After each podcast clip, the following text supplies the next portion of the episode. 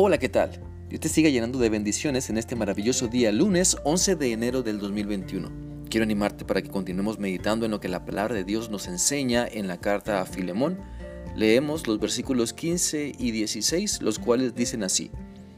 Tal vez Onésimo fue apartado de ti por un poco de tiempo para que pudieras tenerlo de vuelta para siempre.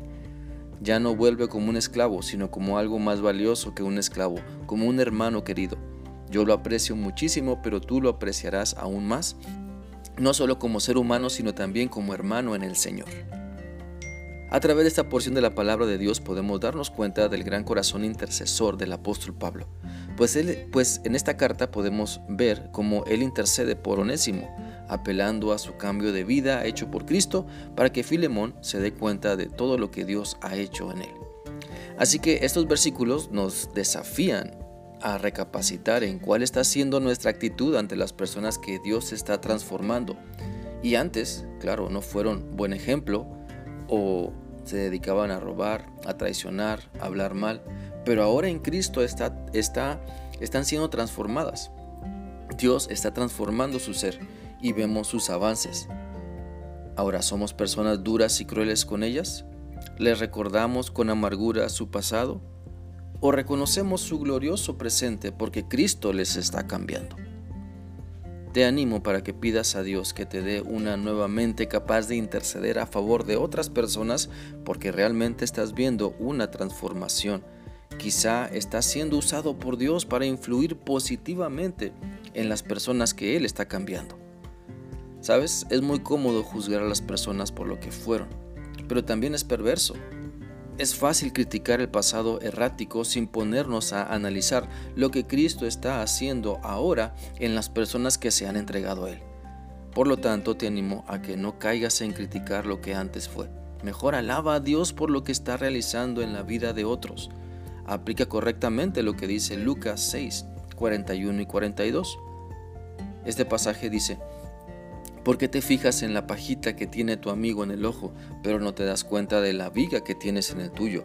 ¿Cómo te atreves a decirle a tu hermano, déjame sacarte la pajita del ojo si ni siquiera puedes ver la viga que tienes en el tuyo?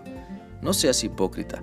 Primero saca la viga de tu ojo y verás mejor para poder sacar la pajita del ojo de tu amigo. Pidamos a Dios que nos dé la capacidad de interceder por otros, no solo ante Dios, sino también ante un mundo cruel y apartado de Él, pues tu correcta relación con Dios a través de Cristo te permite ver más allá de las simples apariencias y darte cuenta de que en todo Dios tiene un propósito. Date la oportunidad de servir a Cristo y ser parte de la vida de las personas que Él en su poder está transformando.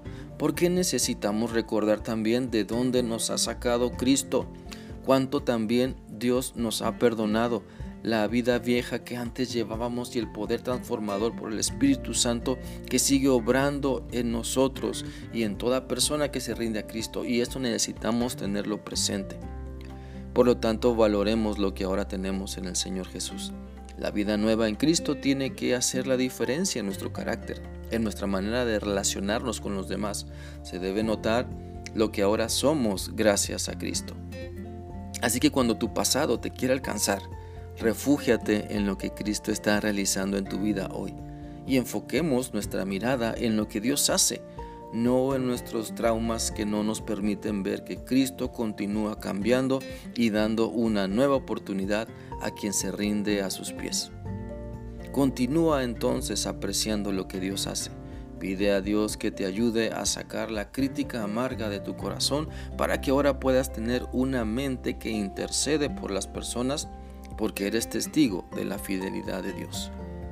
Espero que esta reflexión sea útil para ti y que continúes meditando en lo que Dios te ha mostrado hoy. Que sigas teniendo un bendecido día. Dios te guarde. Hasta mañana.